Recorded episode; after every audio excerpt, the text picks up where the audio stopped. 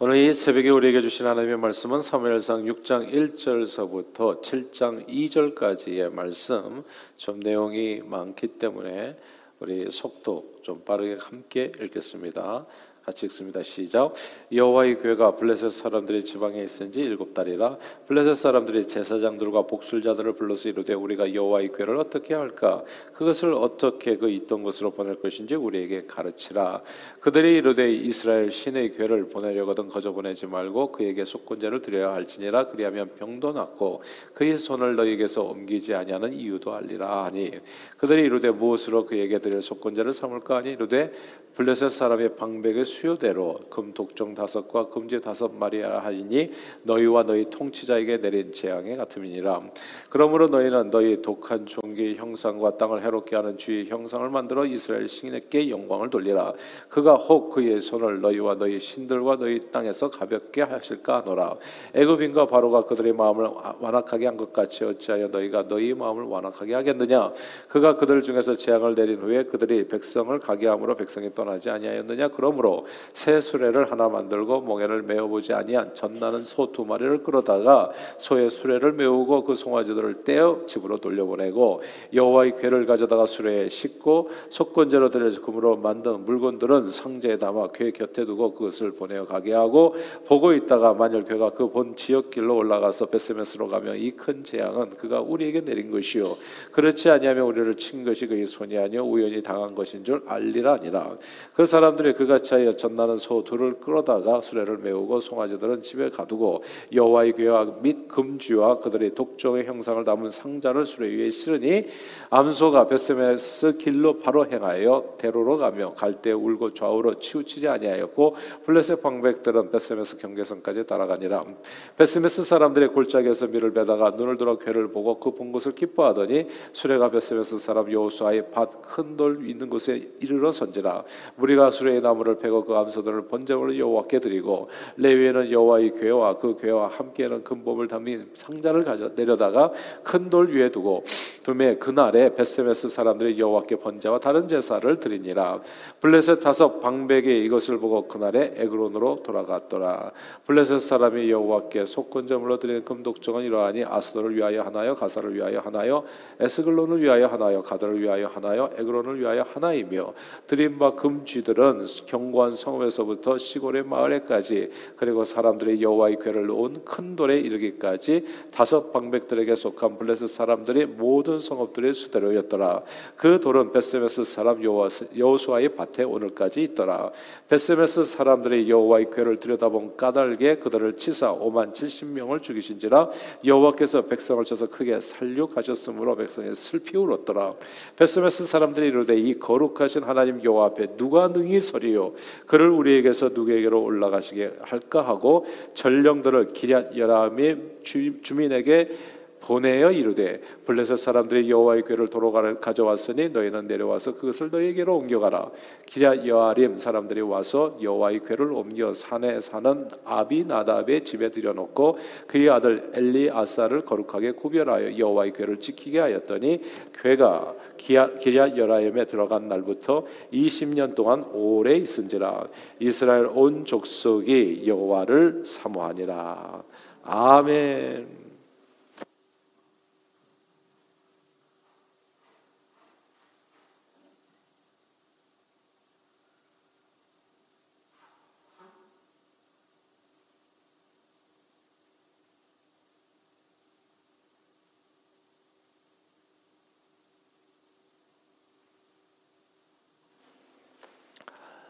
주님께서 우리에게 가르쳐 주신 기도문은 하늘에 계신 우리 아버지시여 이름이 거룩히 여김을 받으시오며 이렇게 시작합니다. 주기도문에 나오는 이 첫 번째 강구는 보통 개혁주의 교회에서 채택하는 신앙 고백서인 독일 하이델베르그 요리 문답 강의 그 의미가 매우 심오하게 잘 설명되어 있습니다. 주님의 이름이 거룩히 여김을 받으시옵소서 이 기도 문의 그 내용의 뜻이 무엇인가 자세히 설명이 되어 있는데 무엇보다도 먼저 우리로 하여금 주님을 바르게 알게 하여 달라는 기도고요. 또한 주께서 행하시는 모든 일에서 아, 주님을 거룩히 여기고 그리고 경배하고 찬송하게 해달라는 그런 의미가 되겠습니다.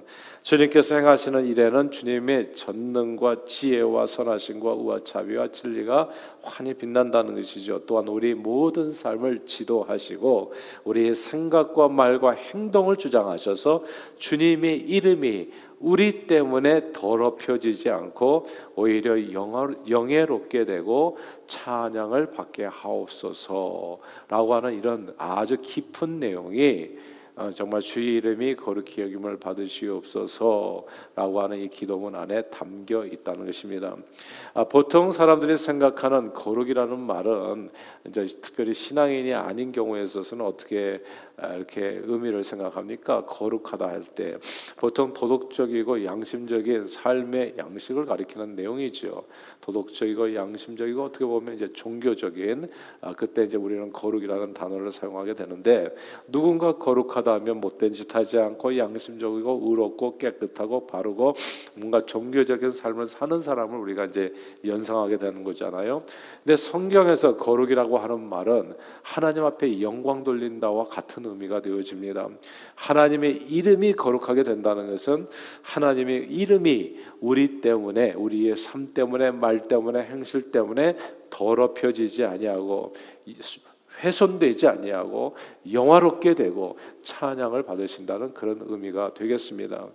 간단히 아, 한마디로 고쳐서 다르게 설명한다면 아, 주님께 영 주님께 영광을 돌린다. 주님께서 영광을 받으신다는 의미가 아, 주님의 이름이 거룩힘을 여김을 받는다라고 하는 그런 말의 의미가 되어지는 겁니다. 이스라엘은 블레셋과의 전투에서 4천 명이 죽었습니다. 크게 패하니까 야 이게 왜 우리가 하나님의 백성이 세상 사람 하나님을 모르는 사람들하고 싸워가지고 지는가? 그러니까 우리가 세상 살다 보면 그런 일도 되게 많이 경험하잖아요. 하나님의 사람들이 예수 믿는 사람들이 당연히 복을 받아야 되는데 세상 사람들보다도 복을 받지 못하고 그냥 뭘 하나 뭐 경기라도 하나 하면 판판이 맨날 지기만 하고 그럼 우리는 궁금하잖아요. 예수님 믿는 사람이 왜 이렇게 세상에서 이렇게 못나게 살아야 되는가? 이게 질문이 되잖아요. 그러니까 뭔가 하나님의 법계를 안 가지고 나가서 그런가 보다 이렇게 생각했던 거예요. 그래가지고 블레셋과의 전투에서 패했다 생각해서 이스라엘 장로들 모든 이제 지도자들이 머리를 싸매고 연구한 끝에 그러면 여호와의 법궤를 메고 전투에 나가면 우리가 승리하지 않겠나 이제 이렇게 돼가지고 분위기에 휩쓸려서 법궤를 메고 진짜 전투에 나가게 되어집니다. 엘리 제사장의 두 아들이 있었죠. 제사장들 홈리와 비나스가 이제 법궤를 메고 이제 전투에 참여하는 겁니다. 그런데 그날 전투에서 더 크게 깨졌어요. 그 전에는 4천 명 죽었는데 이때는 3만 명이 죽었고 제사장이었던 홈리와 비나스도 그 전투에서 죽었고 그리고 법궤까지도 빼앗겨 버립니다. 이가봇 이스라엘의 영광이 떠나버린 거예요. 야. 그러면 이제 질문이 되잖아요.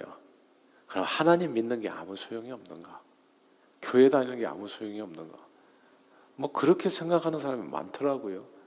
11조 내봤는데 뭐 예배 드려봤는데 내 인생에 아무런 좋은 것이 벌어지지 않고 우리 애들은 여전히 헤매고 그러니까 뭐가 이렇게 달라지는 게 있어야지 신앙생활도 할 맛이 나는데 아니 뭐 세상 사람들도 보다도 못하게 말이지 전쟁에 나가서 판판이 깨지고 사업도 안 되고 직장 생활도 그냥 직장 구하는 것도 잘 안 되고 그러면 예수는 뭐하러 믿는가? 이제 이게 질문이잖아요. 그냥 저 법궤를 메고 나갔으면 뭐 이겨야죠. 근데 법궤도 뺏기고 그냥 맨날 노상 그냥 예배 드리고 제사 드린다는 사람들이 4천 명이나 죽고 3만 명이나 죽고 그러면 뭐하러 예수를 믿는가? 뭐하러 신앙생활을 하는가? 이게 이제 모든 사람들에게 이제 질문이 된 거예요. 이 전투에서 지고 복귀까지 빼앗기고 나서 그러니까 사람들의 생각에 하나님의 법궤가 아무런 능력이 없어서 우리가 믿는 하나님은 능력이 없다. 기도해봐야 소용이 없다. 다 이렇게 생각하는 그 순간에 블레셋 진영에서 법궤로 인해서 놀라운 일이 벌어집니다. 알고 보니까 법궤가 능력이 없어서 이스라엘이 패한 것이 아니었다는 거. 그걸 얘기하고 싶은 거예요.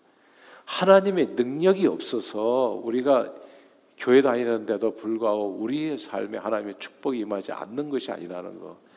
지금 뭐 노상 드리는 얘기지만 복을 받으려면 복, 복된 길에 서 있어야 돼요. 근데 자기는 복된 길에 서 있지를 않아. 악인의 꾀를 쫓지 아니하고 죄인의 길에 서지 아니하고 오만한 자의 자리에 앉지 아니하고 여호와의 율법을 써요. 이게 노상 오만한 자의 자리에 서 있고 죄인의 아, 죄인의 길에 서 있고 말이지. 그리고 악인의 꾀를 쫓아가면서 아, 그러면서 복 받기를 원하고 벗게만 들고 다니면 되겠냐고요. 이제 이런 내용이 있는 거예요. 하나님의 능력이 없어서 정말 구원하지 못해 손이 짧아서 구원하지 못하는 것이잖아. 귀가 없어서 듣지 못하는 것이잖아. 하나님은 언제나 ready to bless us. 그러니까 예수 믿는 건 진짜 엄청난 일이에요. 교회 와서 주님을 만난다는 그 사실 자체로 여러분 자신이 복을 받을 것이 자녀들의 복을 받을 것이 하는 손다는 일마다 다 잘 될 겁니다.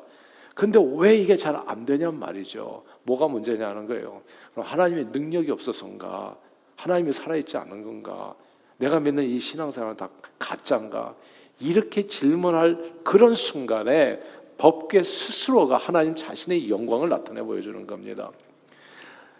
자, 블레셋 진영에 이제 법계가 갔는데 법계를 두었던 다곤의 신전에서 아무도 아무 짓도 하지 않았는데 우상 다곤의 신이 머리가 잘리고 팔이 잘린 채 그냥 엎어진 채로 발견됩니다. 처음에는 우연이라고 생각했죠. 근데 우연이라고 생각하면 너무나 불길한 징조잖아요. 이게 그냥 예, 말하자면 예수 믿는 사람이 절에 가서 하루를 잤는데 말하자면 하루를 갔다 예수 믿는 사람이 절에 가서 그냥 어떻게 하다 보니까 거기 갔어. 네, 그래가지고 하루를 잤는데 그냥 아침에 일어나 보니까 석가모니의 불상에 목이 잘려져 있고 두 팔이 잘려져 가지고 엎어져 있다고 생각해 보세요. 이 얼마나 절에서 그냥 깜짝 놀란 일이냐고. 예.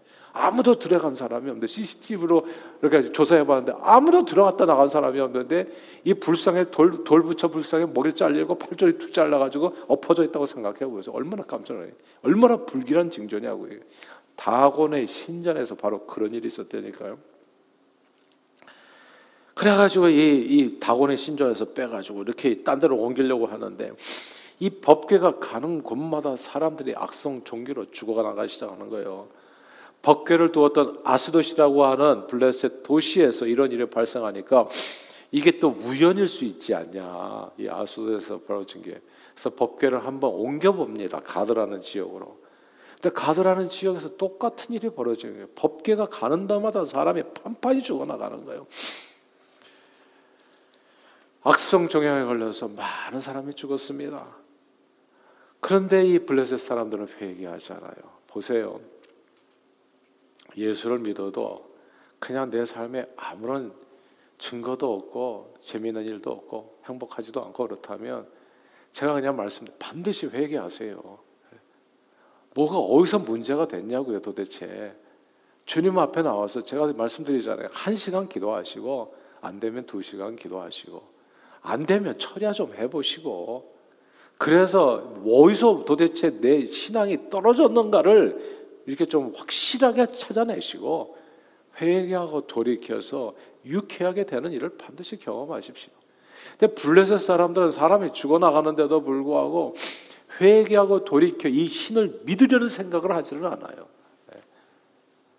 이건 이스라엘의 신이라고 생각하지 자기네 내 하나님이라고 생각하지는 않는 거예요. 아 그래가지고 끝까지 회개하지 않고 저들은 마치 과거 애고방 바로처럼 하나님을 믿지 않고 이 모든 일이 우연이 아니겠는가? 우연히. 그런 생각에 법궤를 블레셋 지방 내 다른 장소로 옮겨갑니다. 에그론이었죠. 근데 그곳에서도 어김없이 악성 종기가 발생해서 수많은 사람들이 고통 가운데 죽어갑니다. 법궤가 이루는 곳마다 한 번, 두 번이 아니라 삼세 번. 사람들의 심정은 점점 확증이 되어 갔어요. 여호와의 괴는 블레셋 사람들에게 심판과 축복이 아니라 심판과 저주를 가져다 주는 물건임에 틀림없었습니다. 가지고 있으면 있을수록 화가 되는 그런 물건이요. 이게 되게 재밌어요. 예수님 저는 그러니까 예수를 믿으려면 확실하게 믿어야 된다고 생각해요. 제 말이 때로는 강하게 느껴질지 모르지만 저는 아주 분명히 확실해요. 그렇지 않으면 또 아니면 뭐예요? 어설프게 믿는 사람들이 예수 믿어서 오히려 안 돼요. 예수 믿어서. 어설프게 믿으면. 그냥 주님밖에 생명은 없어요. 주님밖에 축복은 없어요. 엉뚱한데 마음을 두지 마세요. 왔다 갔다 하지 마세요. 하나님을 믿을 거가 세상에서 날 것인 거 머뭇머뭇거리지 마세요. 그냥 주님 앞에 in. 예. 너희 몸을 거룩한 산 제사로 드리라 이런 너희들의 영적 예배라고 그렇게 삶을 드려야 돼요. 이게 왔다 갔다 어설프게 하는 사람들 이스라엘도 저주받고 그러니까 이게 블레셋도 이게 원래는 법계가 예수 믿는 게 하나님 믿는 게 그냥 축복 덩어리인데 안돼 이게 축복이 안 됐다는 얘기죠. 법계가 축복의 증거로서 이 블레셋에게 복을 주러 갔는데 블레셋 사람들이 받아들이지 아니하고 하나님을 섬기지 않으니까 이게 그냥 화가 되는 물건이 돼버린 거예요. 머리를 싸매고 그럼 이 복귀를 어떻게 해결할 것인가를 궁리하게 됩니다. 오늘 본문에서처럼 새 수레를 만들어서 금독정 다섯과 금지 다섯을 넣어서 전나는 소 두 마리를 끌어다가 수레에 메우고 여호와를 괴, 를 가져다가 수레에 싣고 이 금으로 만든 물건들을 상자에 가득 담아가지고 이스라엘 땅 베스메스로 보내자고 결의합니다. 자, 전나는 소 두 마리를 끌어다가 수레를 끌게 하면서 이제 이제 앞으로 그냥 가게 하는 거예요. 가, 가라 이랴 예, 이렇게 보내게 될 때 이 두 소가 소가 한 마리면 그래도 이렇게 가잖아요. 소가 두 마리가 맞춰서 가는 게 쉽지가 않잖아요. 근데 이 소 두 마리가 뭐 한 마리처럼 그냥 곧바로. 근데 블레셋으로 가는 게 아니라 이게 블레셋 소잖아요. 우리 소잖아요. 그러면 소를 이랴 하면 어디로 가겠어요? 자기 우리로 가야 되죠, 당연히. 근데 이게 우리로 가지 아니하고 그러니까 이스라엘 땅 남이 나라를 향해 가지고 이 소가 좌로나 우로나 치우치자 곧바로 가게 된다면 그렇다면 진짜 기적 아니겠어요?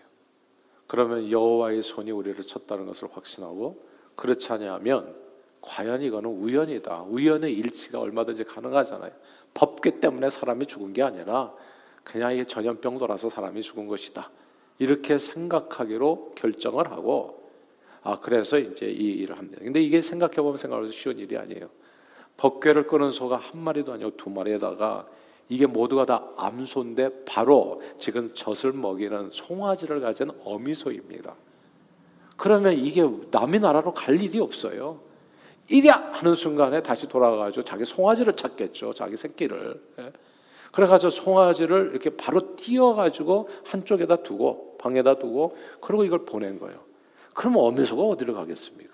송아지를 찾아서 매 울면서 오지 않겠어요. 근데 이게 진짜 신기하지 않습니까? 베세메스 길을 향해서 바로 좌로나 우로나 치우치지 않고 울지도 않고 곧바로 나아갑니다. 그 일을 통해서 하나님께서 영광을 받으셨 하나님의 이름이 거룩히 여김을 받으셨다고요. 예. 하나님이 살아계신 거예요. 그러니까 우리가 하나님을 경험하지 못한다면 누구 탓이다? 하나님이 없는 게 아니라는 거죠. 하나님은 살아계 시퍼렇게 살아요.